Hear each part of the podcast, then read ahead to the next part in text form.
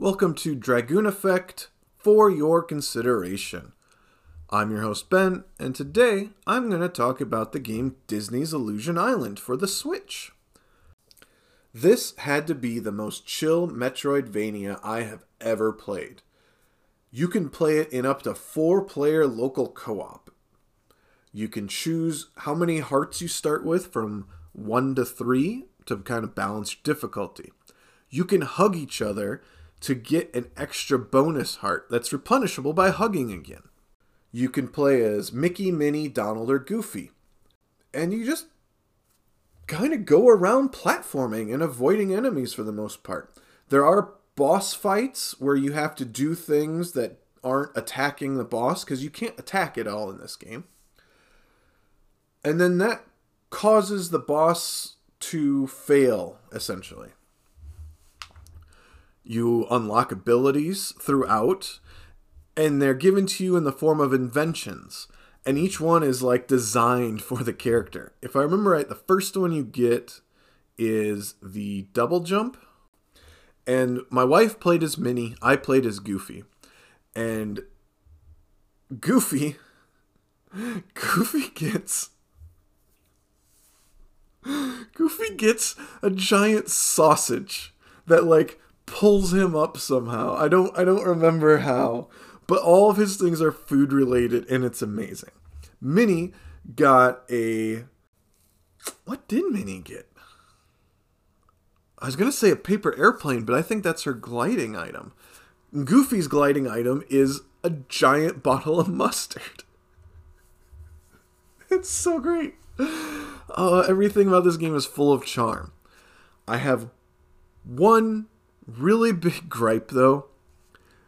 In a lot of games like this, or big open world games, they will say, hey, you're about to enter the end game. If you want to do anything else, side missions, explore, whatever, now's the time to go do that. Which I think is a wonderful thing to have.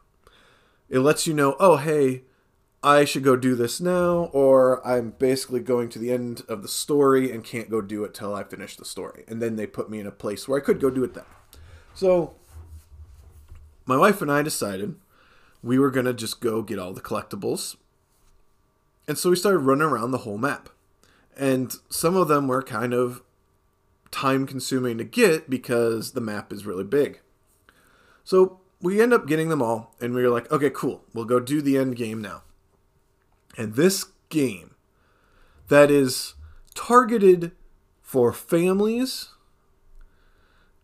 not hardcore people, has the audacity to then be like, cool, now you learn fast travel to any of the checkpoints. Then you go and do like two or three other things that you basically fast travel to, enter a room, get a little cutscene, and then go to the next one. And then you go and you get another screen that says, all right, you're going to the end game. Now is the time to go do whatever, blah, blah, blah. And it says, we really mean it this time. And it's just, it's dumb. It's dumb. If this was like a hardcore game or like a super actiony challenge Metroidvania or something, or the game had been doing some kind of meta comedy or pulling pranks on you throughout the game, cool. You got me to go and waste time when I was literally a button press away from saving a lot of time by learning fast travel. But to just do that to someone out of nowhere is bad faith, bad design. Don't do that. Don't do that.